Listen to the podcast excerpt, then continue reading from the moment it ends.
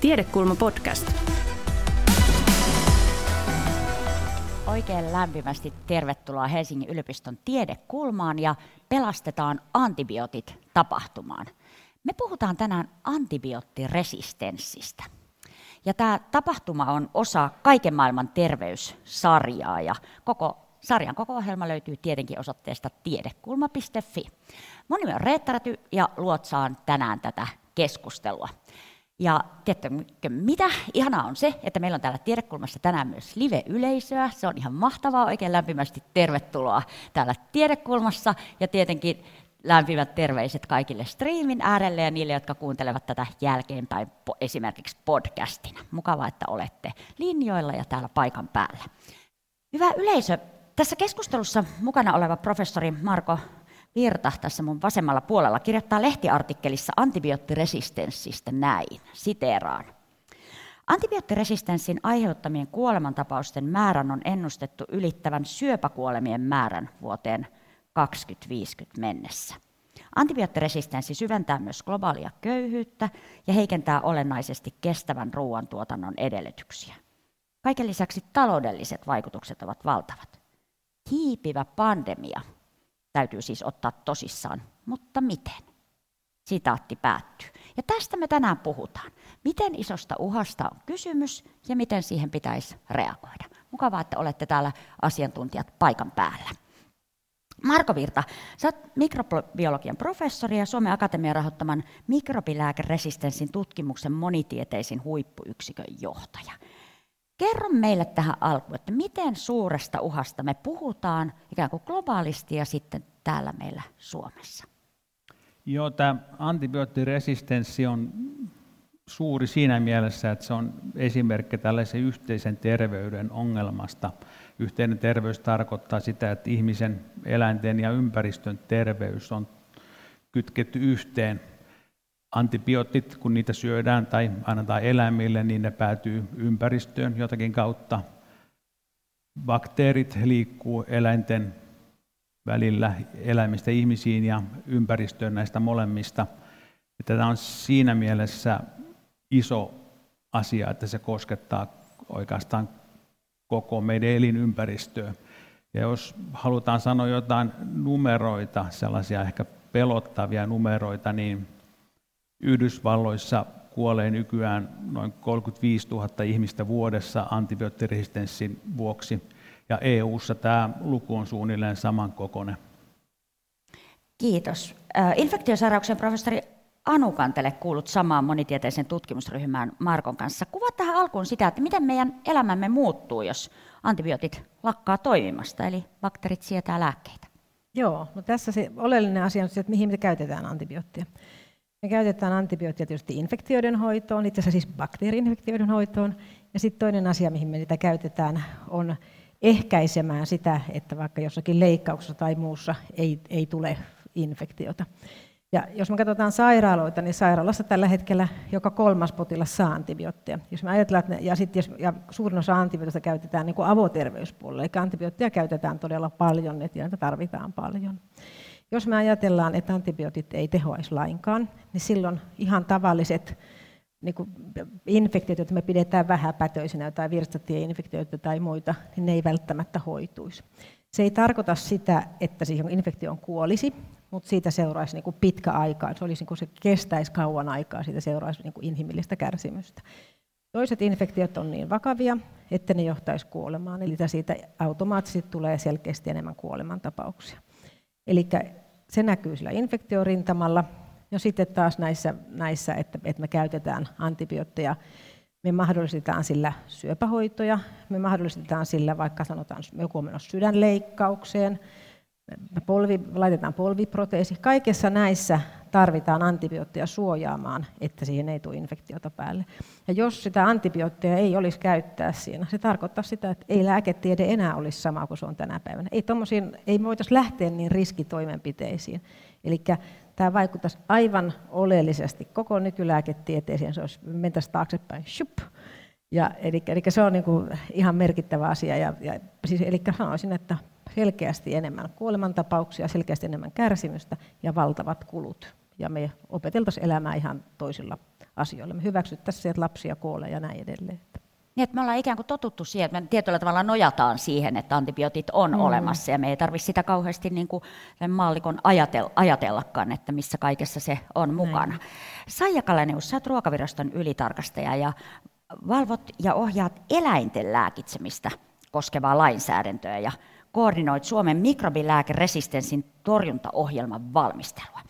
Ja antibioottiresistenssi liittyy läheisesti myös eläimiin. Minkä takia? Kuvaa meille tätä niin kuin antibioottien ja eläinten suhdetta. Ja siis mä koordinoin tätä siis Ruokavirastossa, en koko sitä resistenssin torjuntaohjelmaa, joka on tämmöinen One Health-yhteistyö. Mutta siis niin kuin tässä jo kävikin näistä aikaisemmista puheenvuoroista ilmi, niin tämä on lajirajat ylittävä ongelma. Ja me tullaan mukaan niin kuin eläinten lääkitsemisen kannalta, toisaalta niin kuin eläintuotannon kautta, elintarviketurvallisuuden, ruokaturvan ja alkutuotannon kautta. Ja sitten taas toisaalta sen kautta, että ihmiset elää tosi lähekkäin eläinten kanssa ja sekä seuraeläinten että sitten työn ja muun kautta, tuotantoeläinten kautta. Ja me ei pystytä katsomaan näitä ikään kuin eri lokeroina, vaan toki me yritetään vähentää lääkitsemistarvetta eläinten puolella ja ollaan niin kuin Suomessa saatukin sitä jo aika hyvälle tasolle. Mutta sen lisäksi meidän pitää koko ajan niin kuin pyrkiä yhteistyöhön näiden lajirajojen yli niin, että me pystytään niin kuin yhdessä mahdollisimman paljon vähentämään sitä resistenssin kehittymisen riskiä. Käydään tähän alkuun vielä tätä ikään kuin peruskuviota läpi, että mistä me nyt puhutaan. Marko, sä kirjoitat Tiedekulma uudessa pokkarissa, tämä on kuinka vastaamme globaaleihin terveysuhkiin, niin antibioottiresistenssistä.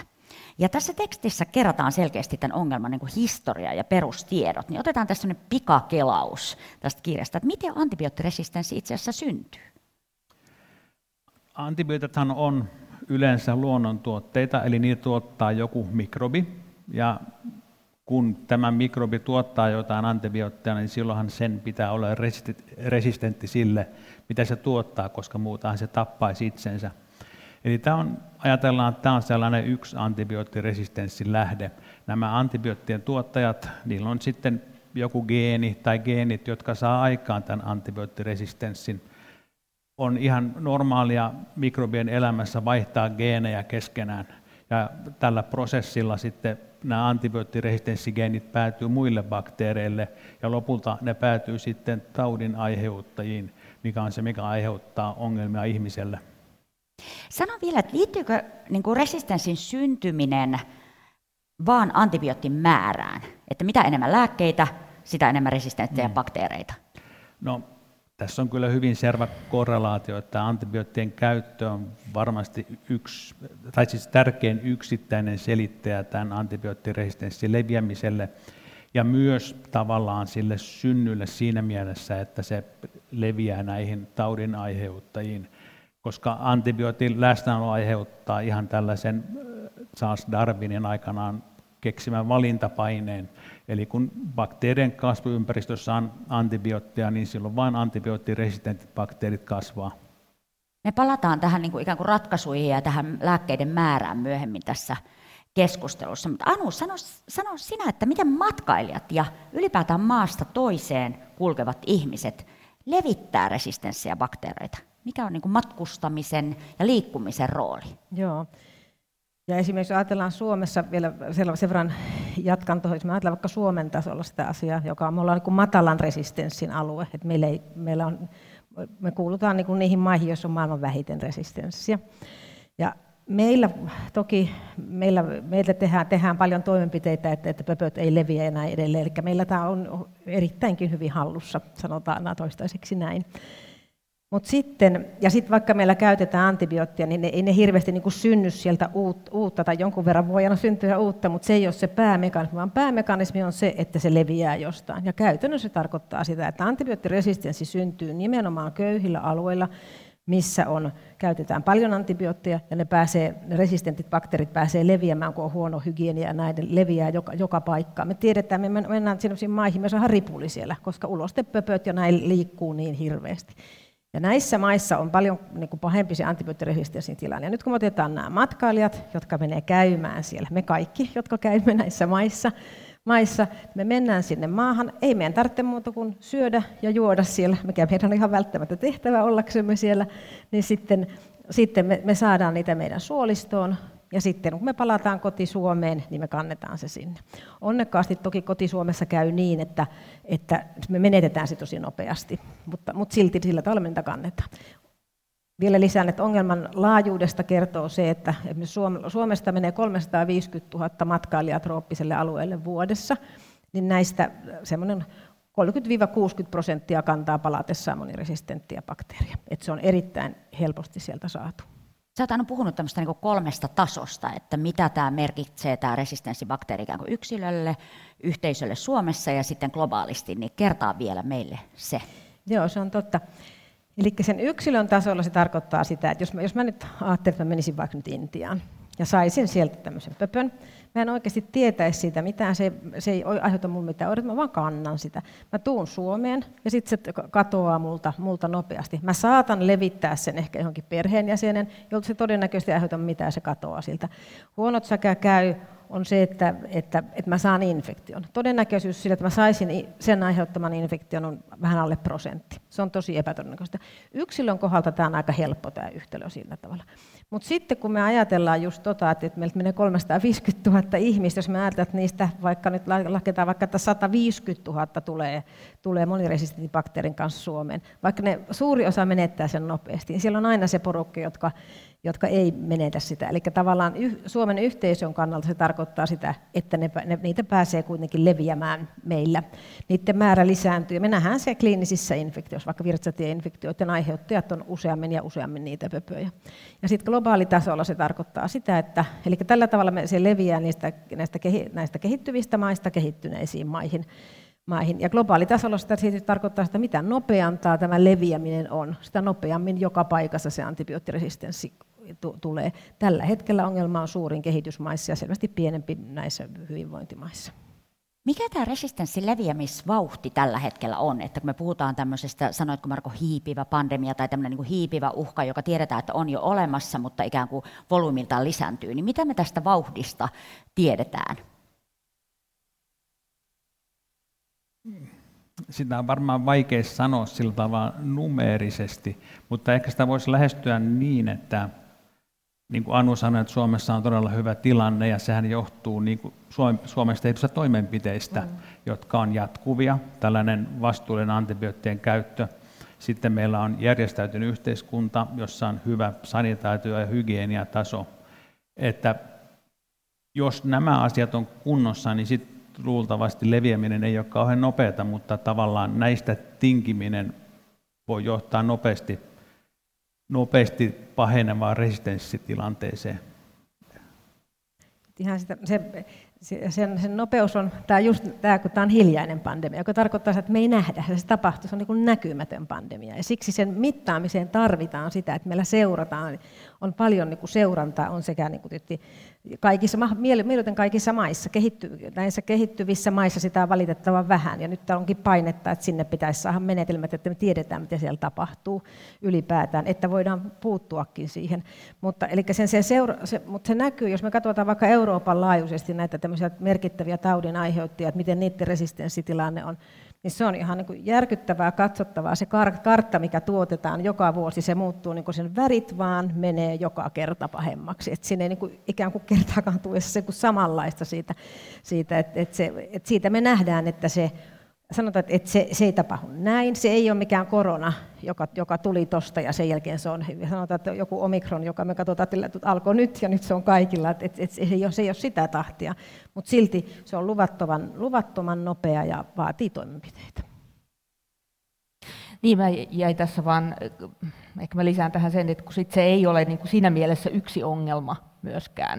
Että kun meillä on eri taudin aiheuttajia, eri antibiootteja, että sitten kun me ollaan toisaalta esimerkiksi eläinpuolella pystytty joissain Euroopan maissa esimerkiksi 10% vähentämään tuotantoeläimille käytettyjä antibiootteja tässä nyt viimeisen 10 vuoden aikana esimerkiksi. Mutta sitten näyttää siltä, että resistenssille tapahtuu kovin vähän. Niin. Et missä vaiheessa me ruvetaan näkemään resistenssin laskua, missä meidän pitäisi se nähdä, ja ylipäänsä laskeeko se, kun me vähennetään sitä antibioottien käyttöä, koska niillä resistenssigeneillähän saattaa olla myös jotain muita funktioita, jotain muuta ominaisuuksia, jotka antaa niille kilpailukykyä bakteerien välisissä kisassa. Että se paine poistuu ei välttämättä vielä tarkoita sitä, että se ongelma pienenee. Nyt me vähän niin kuin odotellaan tässä, että jotain pientä paranemista on niin kuin joltain osin näkynyt, mutta vieläkin me vähän katsotaan, että auttaako sitten, kun meillä on jo tämä ongelma, se, että me vähennetään antibioottien käyttöä, jos, niin milloin ja miten? Joo, toi on just totta. Ja tämä on vähän niin kuin se, että me ikään kuin jollakin me pelataan niin kuin aikaa. Että sillä, että me hidastetaan sitä leviämistä, me pelataan aikaa sillä, että me voidaan oikeasti keksiä ratkaisuja. Ihminenhän on keksinyt ratkaisuja vaikka mihin, niin ikään kuin sitä, että tässä tarvitaan, niin kuin, kaikkea mahdollista tässä tarvitaan, mutta ilman muuta tämä on juuri näin, että joskus me nähdään antibiootin pois jättämisen vähentämään sitä resistenssiä, ja toisinaan ei mitään vaikutusta. Että sekin, ja mistä se johtuu, niin kaikki tämä, siinä on paljon tutkittavaa. Kuvatkaa vielä vähän tätä maantiedettä tiiviisti, että me tiedetään, että kyseessä on globaali ongelma, Suomessa tilanne ei ole hälyttävä, mutta me tiedetään, että meillä on paikkoja, joissa itse asiassa on. Niin kuvatkaa vielä vähän tätä maantiedettä, että missä tilanne on erityisen paha. Mä en tiedä, ja onko ainakin tämmöinen mielikuva on, että vaikkapa Kiinassa eläinten lääkitseminen on todella yleistä, niin onko jotakin tämmöisiä erityisiä paikkoja, joissa ongelma on iso? No sanotaanko nyt näin, että kaikista maailman maista välttämättä se data, mitä me saadaan, ei ole niin kuin yhtä luotettavaa tai kattavaa. Mutta että sen perusteella, mitä nyt näkyy, siis maailman eläintautijärjestö OIE kerää tämmöistä niin kuin maailmanlaajuista, että jäsenmaat tuottaa niille tilastoja siitä, että paljonko niitä antibiootteja käytetään ja vähän niin kuin mitä antibiootteja. Ja se on koko ajan kehittyvä datakeräys, ja se on niin kuin paras datasetti, mitä meillä on tällä hetkellä. Mutta sekin on vielä hyvin puutteellinen, ja siinä oli muistaakseni, viimeksi kun mä katsoin, niin 140 jotain maata mukana. Et hyvin, mutta ei kattava. Ja sitten niihin liittyy poliittisia herkkyyksiä, joiden takia välttämättä kaikki maat ei toimita ihan just sitä dataa. Tai sitten on niin, että esimerkiksi joissain maissa on laajat laittomat markkinat lääkkeille. Ne ei näy missään tilastoissa, ja ne paikalliset viranomaiset voi vaan niin kuin arvata, että suurin piirtein näin tämä voisi mennä. Et siinä on, mutta että Aasia, Amerikat, Afrikkaa hillitsee se, että antibioottien saatavuus ei aina ole ihan sitä, mitä toivoisi olla, mutta että Eurooppa on ikään kuin maailman mittakaavassa tämmöinen hillityn antibioottikäytön maa, ja sitten taas Pohjoismaat on tässä Euroopan mittakaavassa hillityn antibioottikäytön maa. Et ehkä tämän verran voi sanoa. Joo, se näkyy, että mulla on tämä matkailijat on tämmöinen väline ikään kuin siihen, että vähän kun Suomesta lähdetään matalารesistenssialueelta, niin ne ikään kuin missä he käy, niin se kertoo, mitä he poimii sieltä, antaa meille infoa siitä. Ja matkailijoista nähdään, että niin kuin se eniten näitä tämmöisiä moniresistenttejä bakteereita tulee Intian niemimaalta, toisiksi eniten tulee Kaakkois-Aasiasta, ja sitten on Afrikka ja Etelä-Amerikka. Mutta periaatteessa toi trooppinen koko vyöhyke. Ja niin kuin Saija sanoi, niin tällaiset kansainväliset tai globaalit seurantajärjestelmät ei ole samanlaisia joka maassa. Ja yksi tapa tavallaan hankkia tietoa, mikä ei ole tällaisissa seurantajärjestelmissä, on tutkia jätevettä, koska puhdistamaton jätevesi kertoo se, mitä tapahtuu väestössä. Ja antibioottiresistenssiä on tutkittu myös jätevedestä, ja siinä oikeastaan 2 maanosaa nousi esille toistaiseksi. Se oli Afrikka ja Etelä-Amerikka. Et jostain syystä Aasia ei siinä erottunut samalla tavalla, vaikka Aasiaa pidetään perinteisesti tällaisena isona ongelmana antibioottiresistenssin suhteen. Ja mä voisin ehkä Anulta jopa kysyä, että mulla on sellainen käsitys, että myöskin niin kuin joissakin Välimeren maissa, ihan EU-maissa tilanne on ihmisten taudinaiheuttajien kanssa aika paha, että tavallaan on ihan Intian taso. Joo, kyllä on. Esimerkiksi Kreikka, Italia, eli selkeästi nähdään tuolla. Itse asiassa me ollaan tehty semmoinen tutkimus, jossa me katsottiin sairaalahoidosta tulleita, ja ihmiset, jotka olivat ulkomailla ollut sairaalahoidossa Euroopassa, niin kun vertailtiin Euroopan eli eri alueita, ja siinä näkyy ikään kuin, että mitä etelään mennessä tulee aina niin kuin pahemmat pöpöt, ja sitten lännestä itään mennessä. Eli tavallaan Itä-Eurooppa ja Etelä-Eurooppa on semmoisia, mutta tosiaan tuolla on semmoisia, esimerkiksi Kreikka ja Italia on niin kuin aikamoisia paikkoja. Että ei sillä tavalla, vaikka Eurooppa ehkä niin kuin kokonaisuutena on hyvä, mutta osittain sen takia, että Pohjoismaat vähän kompensoi sitä sieltä. Kiitoksia näistä ajatuksista. Me jatketaan seuraavaksi siitä, että miksi antibioottiresistenssi ei liity vain bakteereihin.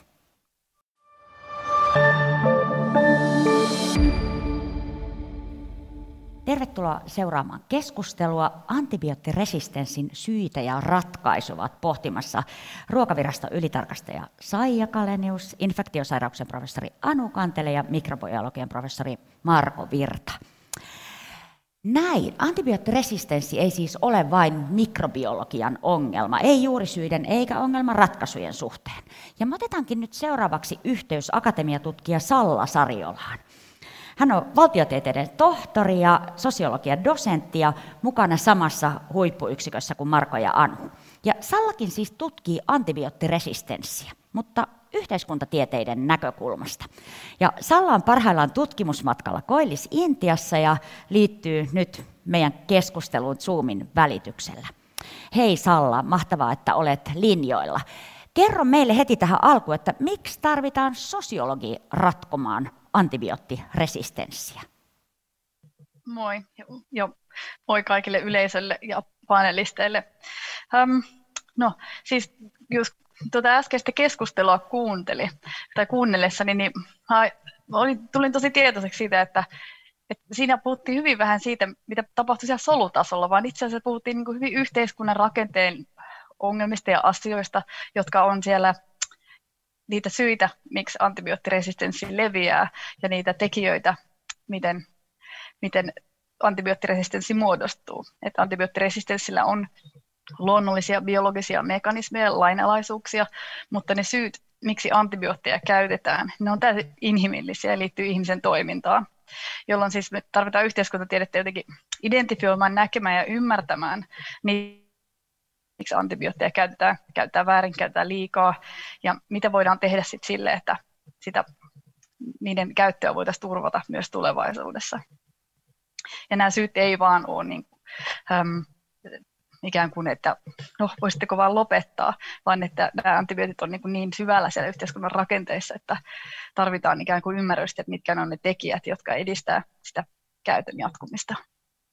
Salla, sä oot parhaillaan tekemässä kenttätyötä, tutkit antibioottiresistenssiä siellä Intiassa. Kerro meille, että minkälainen rooli antibiooteilla on siellä ihan arjessa, sä oot Koillis-Intiassa, niin kerro sitä, minkälainen rooli antibiootteilla on siinä niin kuin arkisessa elämän menossa? No, hyvin paljon samanlaista syystä tässä tällä suht köyhällä alueella kuin missä tahansa muissa köyhissä maissa, joissa antibiootit muodostuu ikään kuin semmoiseksi infrastruktuuriksi, joka korvaa puutteellista terveydenhuoltoa, olemattomia viemärijärjestelmiä, infrastruktuuria, joka takaisi, että vesi olisi puhdasta, koko seurantaa, jolla katsottaisiin, että miten ne resistentit bakteerit leviää tai kuinka paljon niitä on, ei ole diagnostiikkaa, ei ole eläinten huoltoa, ei ole kunnon järjestelmiä turvata eläinten hyvinvointi, jos ne saa jonkun infektion. Antibiootteja helposti täällä saatavilla ja apteekista ilman reseptiä jostain kyläkioskista, torilta, ja ihmiset ostaa niitä yksinkertaisesti kompensoimaan näitä puutteellisia rakenteita, jotka osa niistä rakenteista liittyy siihen, että ei ole terveydenhuoltoa, jolla vaan sitten käydään ostaa se lääke, ja osa on niitä rakenteita, jotka tarkoittaa sitten, että mikrobit pääsee leviämään tavalla, että antibioottiresistenssi leviää, esimerkiksi puutteellinen veden puhtaus. Eli onko tilanne siis se, että jotenkin niin kuin sellaiseen arkiseen sairauteen mentäisiin ostamaan vaikka kiskalta antibioottikuuria, onko se kohtalaisen halpa, kuvaa vielä sitä? Joo, siis nimenomaan näin. Et ihmiset ei välttämättä tiedä, mikä heitä vaivaa. Menevät torille, apteekkiin, johonkin kioskille ja kuvaavat, mikä heitä vaivaa. Ja näiden lääkkeiden ostamiseen ei tarvita reseptiä. Välttämättä se farmaseutti ei ole koulutettu sillä tasolla, että se oikeastaan tietäisi, vaan arvaa suurin piirtein, että mikä ihmisellä on, jolloin sitten johonkin nuhaoireeseen saa sekä allergialääkkeen että antibiootin, että sitten jonkun muun mahdollisen matolääkkeen. Niin että sitten antibiootteja ihmiset ottaa oikeastaan välttämättä, että niitä olisi tarvinnut tai halunnut, mutta se on osa sitä koktailia, jota kokeilen näitä. Ja niitä on hyvin helppo ostaa ja hyvin helppo saada. Salla Sarjola, kiitos erittäin paljon, että tulit tuomaan terveiset tähän keskusteluun sieltä Intiasta ja kaikkea hyvää sinne tutkimustyöhön. Kiitoksia. Näin, hyvät asiantuntijat, minkälaisia ajatuksia Sallan terveiset herättävät? Tässä tavallaan tuli esille, kuinka valtava yhteiskunnallinen ongelma tämä on, ja se tosiaan se ratkaisu vain lääketieteen keinoin ei ole mahdollista samalla tavalla kuin nälkäongelman ratkaisu ei ole mahdollista, vaan maatalouden keinoin. Ja yksi asia, mikä ehkä ratkaisee näitä kaikkia ongelmia, on koulutus, peruskoulutus, lääkärien koulutus, eläinlääkärien, mikrobiologien. Et koulutus on tavallaan yksi sellainen ihmelääke, mutta sehän ei tehoa kovin nopeasti, vaan se vaatii sellaista hyvin pitkäjänteistä systemaattista toimintaa ja rahaa. Anu, miltä kuulosti Sallan kokemukset ja kuvaus ikään kuin siitä tietyllä tavalla siitä arjen infrasta, jonka osa ne antibiootit on? Joo, minulle tuli mieleen siitä semmoinen, että Laosissa oli kaupassa myytävänä valmiita muovipussia, näin pieniä muovipusseja, jossa oli joku punainen ja keltainen ja vihreä ja sininen, semmoinen 7, 8, 9 tablettia. Ja näistä tableteista jotkut oli sydäntabletteja ja jotkut oli antibiootteja, ne oli ties mitä. Ja kun susta tuntui vähän huonolta, niin sä nappasit sen sitä kaupasta mukaan, sä heitit ne kaikki tabletit tälleen. Ja sitten myöskin, me tehtiin Pakistanissa tutkimusta, niin eihän ihmiset tiedä edes mikä antibiootti. Että kyllä tämä koulutus on niin kuin ihan kerta kaikkiaan. Sanotaan, että yksi asia on tosiaan niin kuin asiantuntijakoulutus ylipäätään, että niin kuin lääkärit voi tietää mitä ne ohjaa, mutta jos me ajatellaan taas suomalaisia, on tehty esimerkiksi Suomessa on tehty, on Euroopassa tehty eri maissa kyselyjä, niin suomalaiset tietää todella hyvin.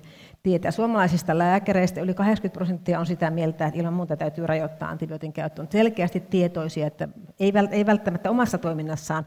Se voi olla se, kun jokainen autoilija on tosi hyvä itse, mutta siis niin tavallaan se, että ymmärtää sen, että täytyy vähentää. Mutta ihan suomalaiset keskimäärin, kun ruvetaan kysymään, niin ihmiset tietää, että mitä antibiootit on, tietää, että antibioottiresistenssi on ongelma ja tietää, että turhia antibioottihoitoja ei pidä ottaa.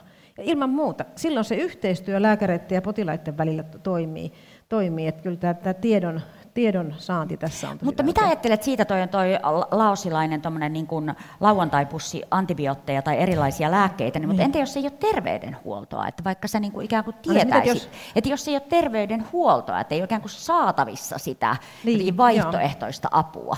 Joo. Ja se on silleen niin kauhean systeeminen tämä ongelma. Kyllä. Ja se kuvaa juuri tätä, niin kuin tätä kokonaisuudessaan tämän asian valtavaa vaikeutta. Että tämä todellakin on, tämä ei ole niin kuin lääketieteellinen eikä eläinlääketieteellinen eikä ympäristötieteellinen ongelma, eikä sosiologin ongelma, vaan tämä on kaikkea. Tämä niin kuin lävistää sen koko järjestelmän. Ja jotta me oikeasti päästään vaikuttamaan, meidän pitäisi vaikuttaa nimenomaan niihin maihin. Ja jos se, että siis hygieniatason nosto. Se, että sä oikeasti saisit, jos me ajatellaan, että meillä on 2,4 miljardia ihmistä ei saa puhdasta vettä, niin että sä juot likasta vettä, se vesi, mikä sulla on tarjolla, että siellä on valtavasti korjattavaa. Joo, siis tämä mikä mua aina pikkasen näissä nappaa, on siis se, että se tosi helposti menee semmoiseksi niin kuin kehitysmaiden kauhisteluksi, että kun siellä ihmiset ei niin kuin ymmärrä ja syö niitä lauantaipusseja. Mutta sitten täytyy tosiaan pitää mielessä se, että mikä se on se vaihtoehto. Ja näin kun mä itse tuun täältä niin kuin viranomaispuolelta, niin mä joudun jatkuvasti miettimään sitä ja jatkuvasti huomaamaan, että näin Suomenkin olosuhteissa mä tarvitsisin lisää tutkimusta nimenomaan siitä puolesta, että jos teemme näin, jos rajoitamme tätä tai jos kiellämme tämän, niin mitä oikeastaan tapahtuu? Mikä on se niin kuin vastavoima, joka sille voimalle tulee? Et kun mä työnnän tästä, niin mihin suuntaan se menee? Ja aina pitäisi varmistaa se, että sillä ihmisellä on sitten, jos mä haluan sen liikkumaan johonkin suuntaan, niin silloin on jotain, mihin liikkua, eikä siellä ole tiiliseinä vastassa. Et jos ei ole diagnostiikkaa, ei ole hygieniaa, niin, tai se on kallista, tai se on vaikeaa pääsystä, niin silloin on aivan turha sanoa, että älä lääkitse. Ja samoin, ja siis tämä on ehkä niin kuin eläinlääkäripuolelle tutumpaa, koska me toimitaan aika paljon niin kuin tarkemmin markkinatalouden kanssa koko ajan, kun lääkärit toimii. Meillä ei ole mitään Kela-korvauksia. Ja silloin kun me ollaan niin kuin omistajien kanssa, ne omistajat maksaa kaikki kulut omasta pussistansa, myös sen diagnostiikan. Ja silloin kun me ollaan tuotantoeläinten kanssa tekemisissä, niin siinä on aina kysymys siitä maatilan kannattavuudesta. Ja silloin meidän täytyy löytää sellaisia ratkaisuja, että ei me voida vaan sanoa, että lääkitkää vähemmän tai kouluttaa. Vaikka kaikki tietäisi, että niin kuin ei pitäisi lääkitä, niin jos se eläin sairastuu tai se karja sairastuu, eikä ole niin kuin muuta tietä siitä ulos, niin kyllä sitä vaan sit lääkitään. Et silloin kun me puhutaan näistä systeemisistä ongelmista, me puhutaan siitä sairastavuuden vähentämisestä ja siitä lääkitystarpeen vähentämisestä. Eikä niinkään siitä välttämättä, että ihmiset ei niin kuin tiedä. Se ei ole välttämättä informaatio-ongelma, vaan se on se, että mihin mennä, mikä on se vaihtoehto, mitä oikeasti tapahtuu silloin, kun me tehdään näin, tai noin todennäköisesti. Ja sellaisiin kysymyksiin me tarvittaisiin niin kuin vastauksia nimenomaan yhteiskuntatieteiden puolelta.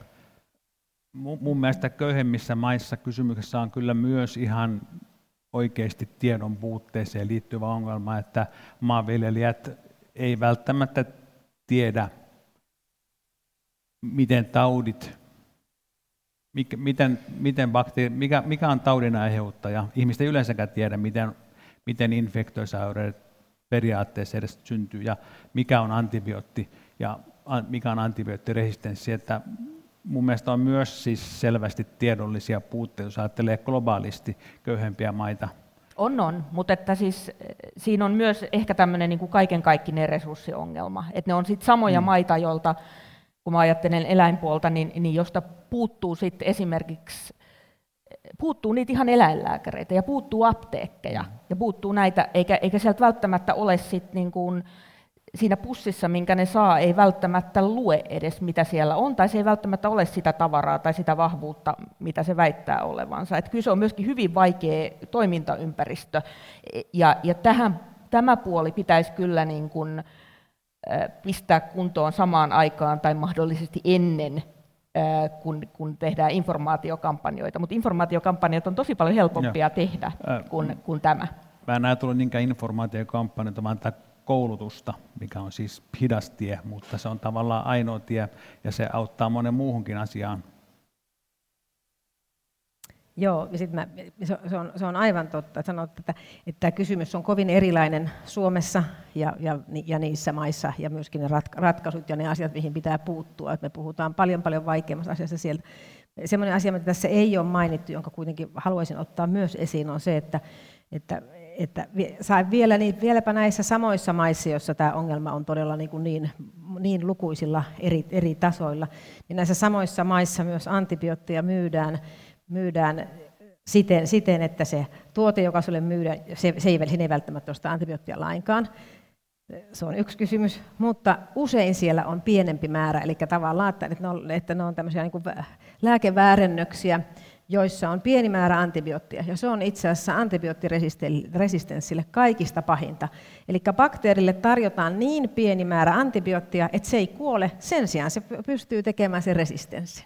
Eli se oikein niin kuin nostaa sitä, ja tämä on yksi iso ongelma, jota toki pitäisi enemmänkin tutkia, mutta sitä on jonkun verran tutkittu, ja ne voi olla esimerkiksi yhdessä Myös Intiassa yhdessä tutkimukseni 8/9 sitä tiettyä lääkettä, mitä siinä tutkittiin, niin 8/9 oli lääkeväärennöksiä. Tämä on ehdottomasti myös sellainen asia, joka tähän koko hommaan sotkeutuu. Kun me hahmotellaan tässä ikään kuin sitä, että mistä kaikesta tämä ikään kuin johtuu, että miksi antibiootteja käytetään niin paljon myös väärin ja turhaan ja niin kuin laimennettuina tai väärennöksinä. Ja tietyllä tavalla se iso kuva näyttää siltä, että on ylipäätään niin kuin perustarpeet, että jos on niin kuin, puhdas vesi, terveydenhuolto ja niin edelleen, niin minkälainen rooli korruptiolla on tässä? Me tiedetään, että lääkärit ja eläinlääkärit on niitä, jotka lääkkeitä määrää, ja tästä niin kuin ainakin tietyissä osissa maailmaa usein keskustellaan tästä ikään kuin lääkkeiden määräämisen ja lääkäreiden ja eläinlääkäreiden yhteydestä. Mitä me tästä tiedetään? Niin kuin Sallakin sanoi, niin monessa maassahan antibiootteja saa ostaa ihan mistä vaan.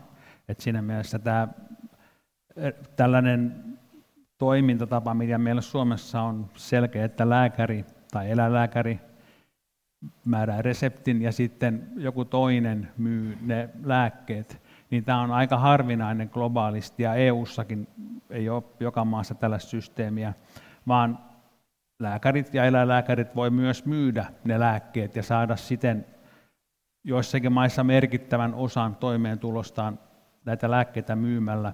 Ja tämähän on tavallaan, tai joka suhteessa huono asia, mutta ehkä antibioottien tapauksessa on vielä, niin kuin, vielä huonompi asia, että on tavallaan tällainen taloudellinen houkute käyttää antibioottia. Jos tämä vielä yhdistyy siihen, että potilaat odottaa lääkäristä saavansa lääkkeen, niin sittenhän niin kaikki on tyytyväisiä periaatteessa, mutta lopputulos ei välttämättä ole paras mahdollinen. Joo, tuosta korruptiosta vielä siis, että on tehty tutkimus, jossa näytetään, että mitä vähemmän korruptiota, sitä vähemmän antibioottiresistenssiä. Suomi on maailman pienimmän korruption maa ja sen mukaisesti meillä on matala antibioottiresistenssi ja korkean korruptioasteen maissa on korkea antibioottiresistenssi myös. Tosin tähän täytyy ehkä niin kuin muistaa se, että korrelaatio ei ole kausaatio. Ei ole, se voi tulla myös sit välillisesti sitä kautta, että jos rahat menee jonkun poliitikon taskuihin, niin ne ei mene silloin sen vesijohtojärjestelmän rakentamiseen, että se saattaa tulla myöskin niin kuin tätä kautta. Et sille systeemille, joka on niin kuin ennen kaikkea pystytetty ihmisten niin kuin rikastumiseksi, joidenkin ihmisten rikastumiseksi, niin jolla ei ole sellaista niin kuin vastuuta niille kansalaisille, niin myöskin ne kansalaisten ihan perustarpeet ei ole silloin niin kuin ykkösenä jonossa, ja ne mahdollisesti jää täyttämättä. Mutta että no joo, ehkä se siitä. Aika usein on niin, että tämä ei ole ainoa asia, jos me todetaan, että Suomessa faktisesti tilanne on aika hyvä, mutta sitten sen jälkeen me todetaan, että me itse asiassa ollaan kytköksissä kaikkiin globaaleihin talousjärjestelmiin ja kaikkiin muihinkin järjestelmiin, sekä niin kuin ottamalla osaa jotenkin ihan arkeemme että matkustamalla. Marko, me puhuttiin siitä, että miten vaikkapa lääkkeiden Kela-korvaukset voi liittyä antibioottiresistenssiin. Kerro siitä vähän. Joo, Kela-korvaus on maksetaan sen halvimman tuotteen mukaan. Ja halvin tuote on tietysti, jos kyse on vain hinnasta, niin sehän tuotetaan halvemmalla siellä, missä se voidaan tuottaa halvemmalla. Ja silloin se luultavasti tuotetaan maassa, jossa ei ympäristönormeja joko ole tai niiden noudattamista ei valvota. Tiedän Kiinassa sellaisen lääketehtaan, jolla on hyvin moderni jäteveden puhdistamo, mikä ei ole käytössä, koska sen käyttö tarkoittaa sitä, että lääkeaineiden hinta nousisi niin korkeaksi, että se tehdas ei pysty silloin kilpailemaan markkinoilla. Ja koska tämä Kela-korvaus ei ota muuta huomioon kuin hinnan, niin se tavallaan tukee tällaista toimintatapaa. Et siinähän voisi olla mukana joku vastuullinen tuotto myös. Se ei tietenkään ihan napista painaamalla tule, mutta sitä voisi kyllä ajatella sellaisen sisällyttämistä. No, tämä on varmasti ongelma, jota ei kokonaisuudessaan suomalaisilla Kela-korvauksilla tai Suomessa tai Skandinaaviassa tehtävillä toimilla ratkaista, mutta kenen tässä ikään kuin pitäisi toimia? Tai onko jotain esimerkillisiä tahoja, jotka tekee työtä tämän koko ongelman kitkemiseksi? Kuvatkaa vähän näitä rooleja, että kuka tavallaan, mikä se on se taho, joka tässä niin kuin voi toimia ja toimii? Tosin nämähän on kaikki nämä niin kuin oikeasti isot kysymykset on systeemisiä, ja usein ne liittyy nimenomaan tuottojen tai niin kuin se tuottojen ja antibioottejen kytkentään tavalla tai toisella. London School of Hygiene and Tropical Medicine, siellä on semmoinen tutkijaryhmä. Luin yhden artikkelin, joka siis, siinä esiteltiin tämmöinen quick fix-termi.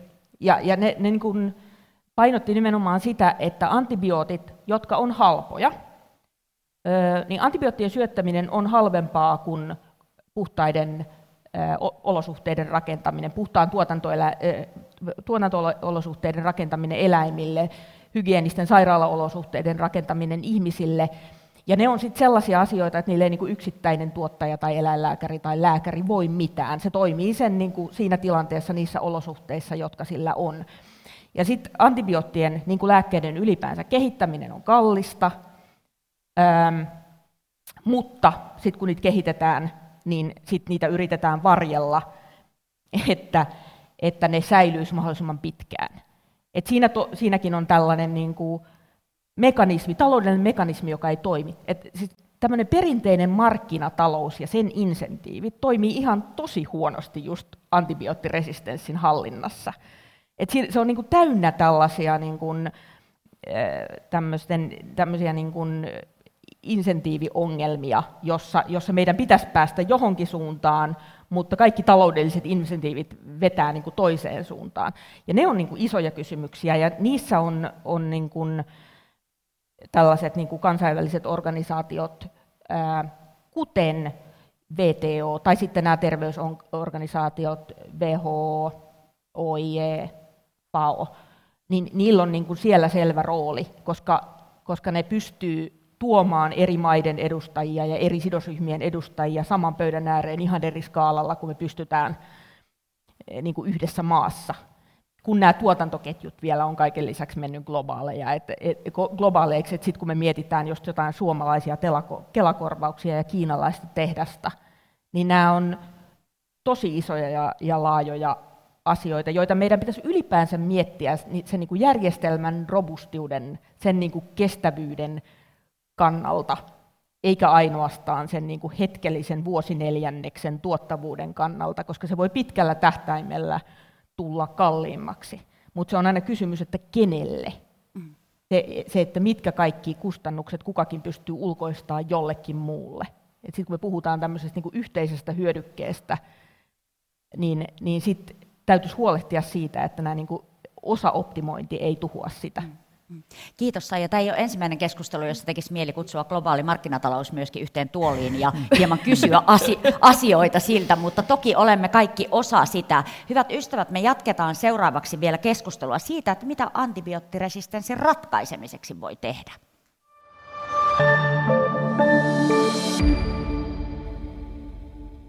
Tällä Tiedekulmassa antibioottiresistenssin syitä ja ratkaisuja ovat pohtimassa Ruokaviraston ylitarkastaja Saija Kalenius, infektiosairauksen professori Anu Kantele ja mikrobiologian professori Marko Virta. No, me tiedetään nyt vähintäänkin se, että antibioottiresistenssi on varsin monipolvinen ongelma. Ei ole vaikea arvata, että ratkaisutkaan ei ole ihan yksinkertaisia, mutta kysytään nyt kuitenkin tähän loppuun, mitä voimme tehdä? Pandemia on opettanut, että lääketiede on ainakin osaratkaisu ihmiskunnan ongelmiin, mutta onko tilannetta antibioottiresistenssin suhteen samankaltainen? Me katsotaan tähän alkuun insertti bakteriofaageista. Ne on esimerkki yhdestä ratkaisusta tähän käsillä olevaan ongelmaan. Ja seuraavaksi nähtävällä videolla puhuu emeritusprofessori Mikael Skurnik. Hän on Helsingin yliopiston bakteriologian professori ja on keskittynyt viime vuodet faagihoitolaboratorion perustamiseen ja faagihoidon aloittamiseen Suomessa. Bakteriofaagit on siis viruksia, jotka on täysin erikoistuneet bakteereille. Tämä nimi bakteriofaagi tulee siitä, että ne näkyy tämmöisessä kasvatuksessa sillä tavalla, että ne aivan kun ne söisivät niitä bakteereita. Se fagos tarkoittaa kreikaksi syödä, syömistä.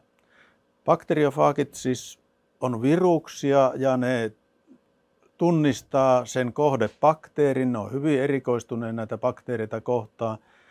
Hyvin usein käy sillä tavalla, että potilaista eristetty bakteerikanta, niin sille löytyy aivan oma erikoistunut virus, joka bakteriofaagi, joka pystyy sitten infektoimaan vain tätä bakteerikantaa, mutta ei jotakin toista bakteerikantaa, joka toisesta potilaasta on eristetty. Ja tämän takia tässä faagiterapiassa, eli käyttämällä näitä bakteriofaageja hoidossa, joudutaankin tekemään tämmöistä täsmähoitoa. Jokaiselle potilasbakteerikannalle täytyy etsiä sopiva bakteriofaagi. Ja meillä tällä hetkellä on tässä kokoelmassa noin 600 erilaista faagia, mutta me arvellaan, että pitäisi 2000 erilaista faagia olla siinä kokoelmassa, että se olisi tarpeeksi kattava. Venäjällä ja Georgiassa, jota näitä bakteriofaagia on käytetty hoidossa jo 100 vuotta, niin siellä se on tämmöistä niin kuin aivan tavanomaista hoitoa. Mutta länsimaissa on vielä tämä lupakäytäntö, ei vielä tunnista bakteriofaageja lääkkeiksi. Näin, bakteriofaagit. Marko, ratkaiseeko bakteriofaagit nyt tämän meidän keskustelun pulman? On tietysti hyvä, että on erilaisia vaihtoehtoja, mutta ja bakteriofaagihoito varmasti sopii johonkin tarkoituksiin, mutta mä kyllä pahoin pelkään, että se tätä isoa ongelmaa ratkaise, koska se olisi sen ratkaissut jo, jos se olisi niin helppoa. Otetaan kierros teiltä kaikilta. Minkä tyyppisiä ratkaisuja antibioottiresistenssiin on olemassa? Marko, saat aloittaa. Tällainen, jos ajatellaan vaikka eurooppalaista näkökulmaa, niin tällainen, siis missä on järjestäytynyt yhteiskunta, niin silloin ensinnäkin nämä perusasiat kunnossa, että on sanitaatio, vesihuolto järjestetty, mutta se ei toisaalta näytä riittävän, koska Etelä-Euroopan maissa tosiaan resistenssitilanne on aika huono. Sitten tulee tämä antibioottien käyttö, tällainen vastuullinen antibioottien käyttö, että antibiootteja käytetään vain tarvittaessa. Että nämä olisivat niin kuin sellaisia asioita, jotka tiedetään ja olisi mun mielestä kuitenkin tällaisissa maissa kohtuullisen helposti järjestettävissä. Sitten on tämä globaali asia on paljon vaikeampi, koska maissa, joissa ei ole järjestäytynyt yhteiskunta, niin siellä on hyvin paljon vaikeampi tehdä toimenpiteitä. Et mä en osaa heti sanoa, että miten tämä globaali ongelma ratkeisi kovin nopeasti. Mä en odota, että tässä paneelikeskustelulla ratkaistaan koko tätä globaalia ongelmaa. Anu, minkälainen, me ollaan totuttu nyt pandemian aikana odottamaan rokotteita ja toisia ja kolmansia ja neljänsiä shotteja. Onko rokotteet minkälainen ratkaisu tähän ongelmaan? Niin, tämän ongelmanratkaisu todellakin on. Tässä tarvitaan kaikki ne mahdolliset keinot ja rokotteet on yksi. Yksi asia on siis, tavallaan rokotteet kuuluu siihen kohtaan, jos me mietitään, että me yritetään niin kuin ehkäistä niitä infektioita, koska me ei tietysti tarvita sitä antibioottia. Me yritetään vähentää antibiootin käyttöä, niin me tarvitaan antibioottia, jos me ollaan ehkäisty se infektio. Ja siinä mielessä rokotteet olisi aivan oivallisia, tai ovat oivallisia. Ehkä niin kuin semmoisista, jos me katsotaan semmoisia niin kuin kriittisiä bakteereita, nyt mä ajattelen niin kuin taudinaiheita. Meillä on siis bakteereita, kaikilla on vaikka suolistakin täynnä bakteereita, jotka ei aiheuta tautia, mutta sitten meillä on näitä taudinaiheuttajia bakteereita. Sitten meillä on semmoiset, jotka on vähän siltä väliltä, jotka joskus aiheuttaa. Mutta jos me ajatellaan näitä kaikista tärkeimpiä resistenttejä, jotka voi olla taudinaiheuttajia, niin niistä kun me katsotaan, niin silloin oikeastaan ainoastaan yksi, jota vastaan meillä on rokote ja se on pneumokokkibakteeri. Eli se on vähän, se ei tällä hetkellä niin kuin ratkaise sitä asiaa, mutta tietysti meillä on rokotekehitystä, kehitetään rokotteita myös niitä muita bakteereita vastaan. Eli rokotteet on yksi tärkeä työkalupakin elementti, mutta eivät anna ratkaisua nekään. Yksi siis. No siis eläinten osalta me ei odoteta apua uusista antibiooteista. Me tullaan toimeen niillä, mitä meillä on, koska kaikki uusi, sikäli kun sitä tulee, menee ihmisille. Mutta että se sairastavuuden vähentäminen, eläinten terveyden edistäminen rokotusten avulla, bioturvallisuuden parantamisen avulla, sen avulla, että ne eläimet on terveempiä ja vastustuskykyisempiä voi paremmin, niin tällaiset asiat on eläinpuolella siellä niin kuin keinovalikoiman ykköspäässä. Globaalista ratkaisusta mä sanon sen verran, Mä aina jankutan sitä, että kun antibioottiresistenssi ei ole yksi ongelma, vaan tämmöinen niin kuin nippuongelmia, niin siinä on se hyvä puoli, että se ei ole niin kuin yksi ratkaisu, vaan se on nippu asioita, joita me voidaan tehdä.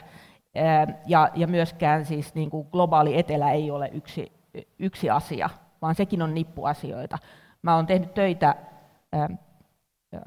maailman eläintautijärjestössä monien maiden kanssa, ja niille on niin kuin yhteistä se, että siellä on pätevää porukkaa, jotka kaikki toimii niissä, siinä omassa ympäristössä, omien ongelmiensa kanssa, ja ne vaihtelee siis myöskin vaikka naapurimaissa, ja vaikka ne kuinka on globaalia etelää, niin niillä on osittain eri ongelmia, mutta sitten niillä on myös osien erittäin eri keinoja edetä niiden ongelmien ratkaisussa. Et kuunteleminen ja semmoinen niin kuin yhdessä tekeminen ja yhdessä miettiminen on aika iso osa sitä ratkaisua, koska vaikka ongelma on niin kuin iso, niin siellä on myös kaiken näköisiä semmoisia langanpätkiä, mitä voi niin kuin lähteä vetelemään, kun vaan niin kuin istuu alas ja miettii yhdessä ihmisten kanssa.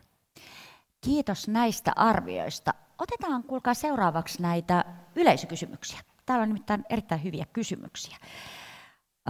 Antibioottiresistenttien bakteerien leviäminen on riski ihmisille ja yhteiskunnallinen ongelma, mutta onko leviämistä riskiä ympäristölle? Jos on, niin miten? Eli onko tämä nyt niin kuin meidän ihmisten ongelma pelkästään?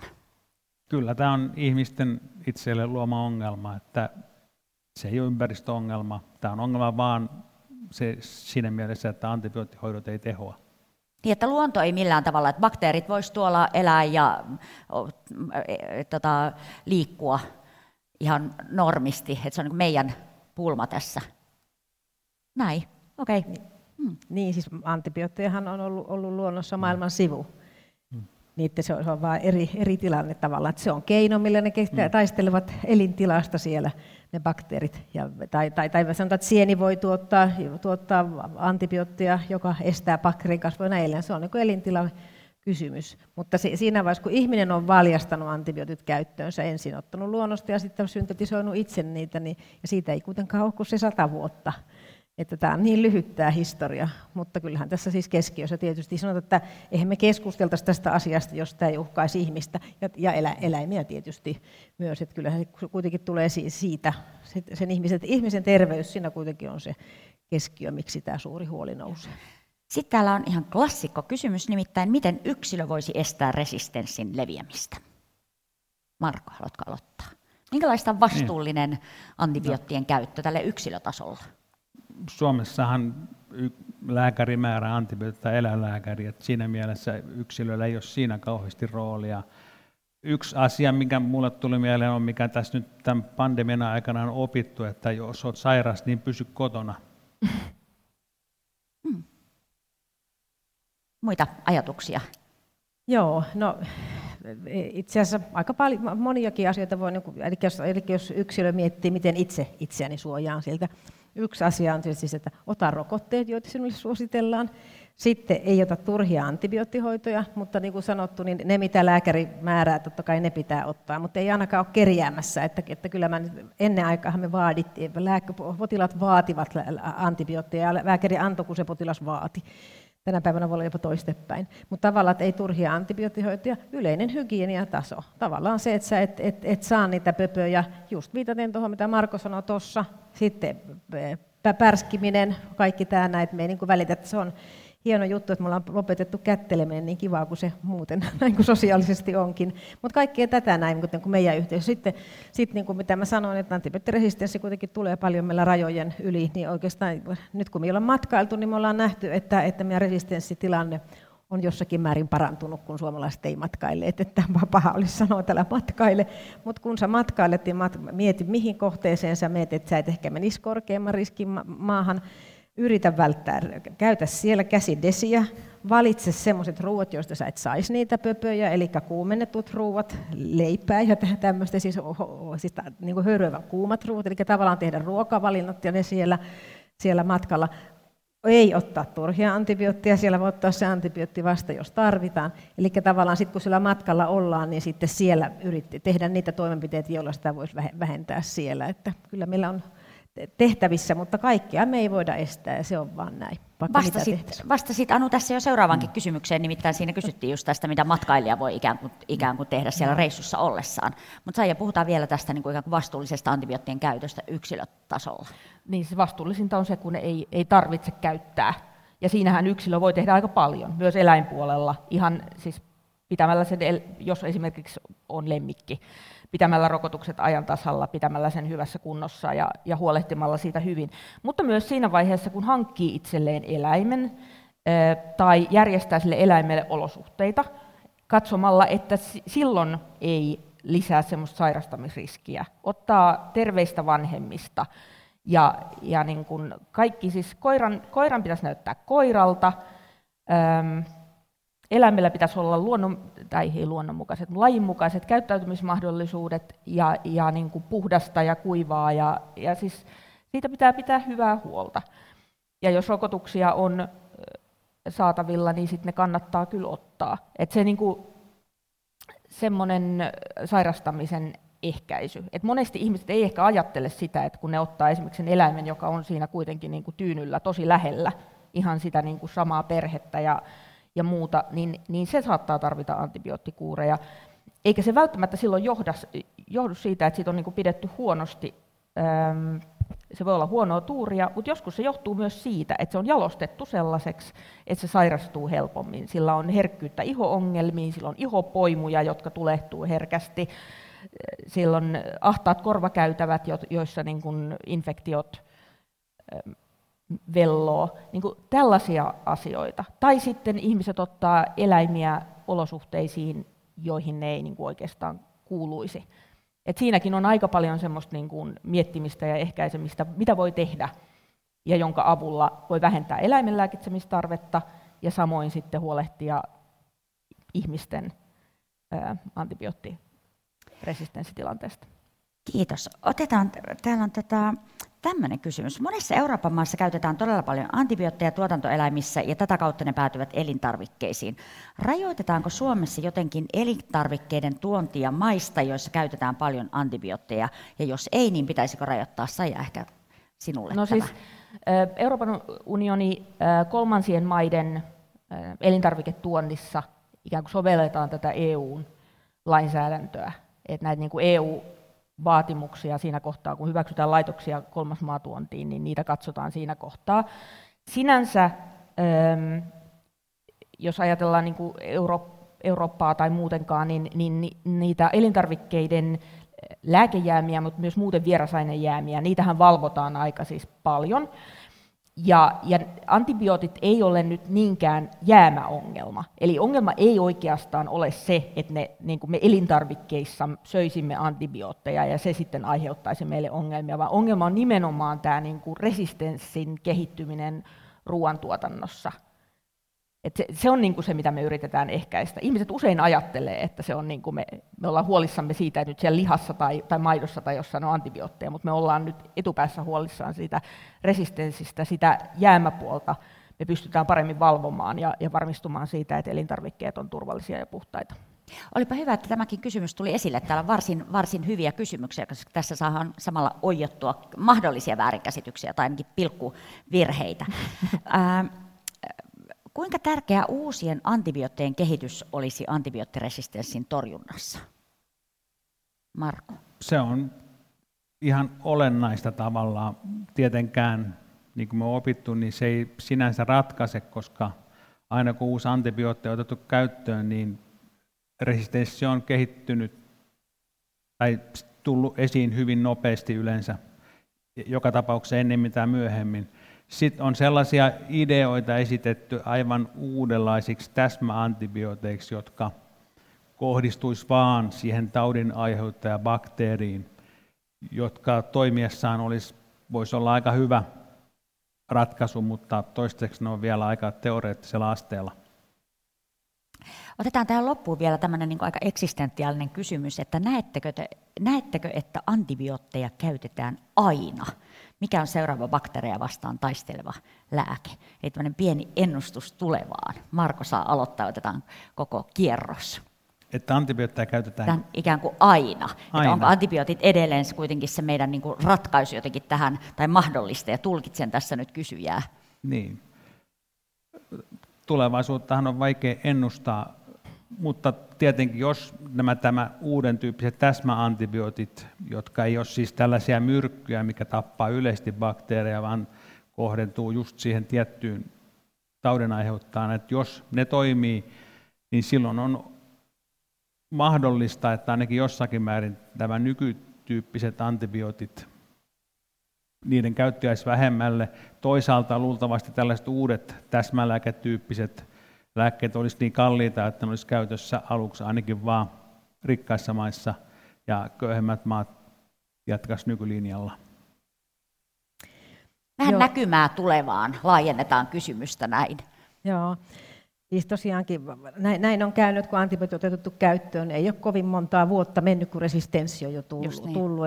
Että bakteerit on aika taitavia, mutta kolibakteeri jakautuu kerran 20 minuutissa, niin sieltä tulee, niillä on aikaa tehdä sitä. Mutta eli kyllä mä nyt tämä on myös terminologinen kysymys. Mitä me kutsutaan antibiootiksi? Mitä tarkoittaa antibiootti ylipäätään? Et ehkä siinä mielessä me tullaan tarvitsemaan lääkkeitä niitä bakteereita vastaan. Mä en usko, että ne bakteerit mihinkään siitä katoaa. Ongelma on ollut se, että se ei ole ollut hirveän kannattava bisnes kehittää uusia antibiootteja. Jossakin kohdassa jopa julkisesti on sanottu, että nyt ei tarvita enää mitään, että infektiot on voitettu, ei tarvita lisää antibiootteja. Sitten niitä ei enää kehitetty. Eli tavallaan me ollaan kilpajoukossa bakteereiden kanssa ja me vaan lopetettiin yhtäkkiä juoksemasta.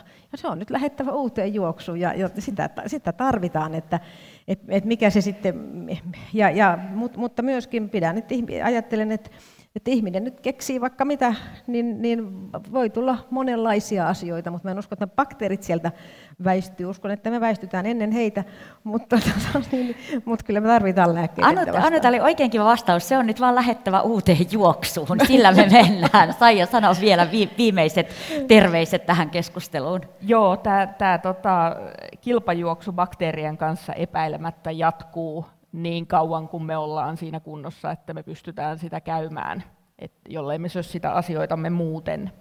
Se käytetäänkö antibiootteja eläimillä tai mitä me ylipäänsä käsitetään antibiootilla, niin se on sitten, saa nähdä miten asiat kehittyy. Oikein lämpimät kiitokset meidän asiantuntijoille. Mukavaa, että olitte täällä ja jaoitte viisauttanne. Ja ihanaa, että tulitte tänne paikan päälle Tiedekulmaan. Älyttömän mukavaa nähdä teitä täällä. Ja lähetetään vielä kiitoksia kuulijoille, jotka on tällä hetkellä kuulolla tai kuuntelee tallennetta. Kiva, että olitte kuulolla. Ja antibioottiresistenssistä ja bakteriofaageista voi lukea tosiaan lisää juuri ilmestyneistä Terveempi maailma Tiedekulma-pokkarista. Muun muassa Markon teksti on täällä. Suosittelen erittäin sopii hyvin maallikolle nämä tekstit, ymmärrettävää tiedettä. Nyt toivotan kaikille erittäin rauhallista kevättä. Pidetään toisistamme hyvää huolta.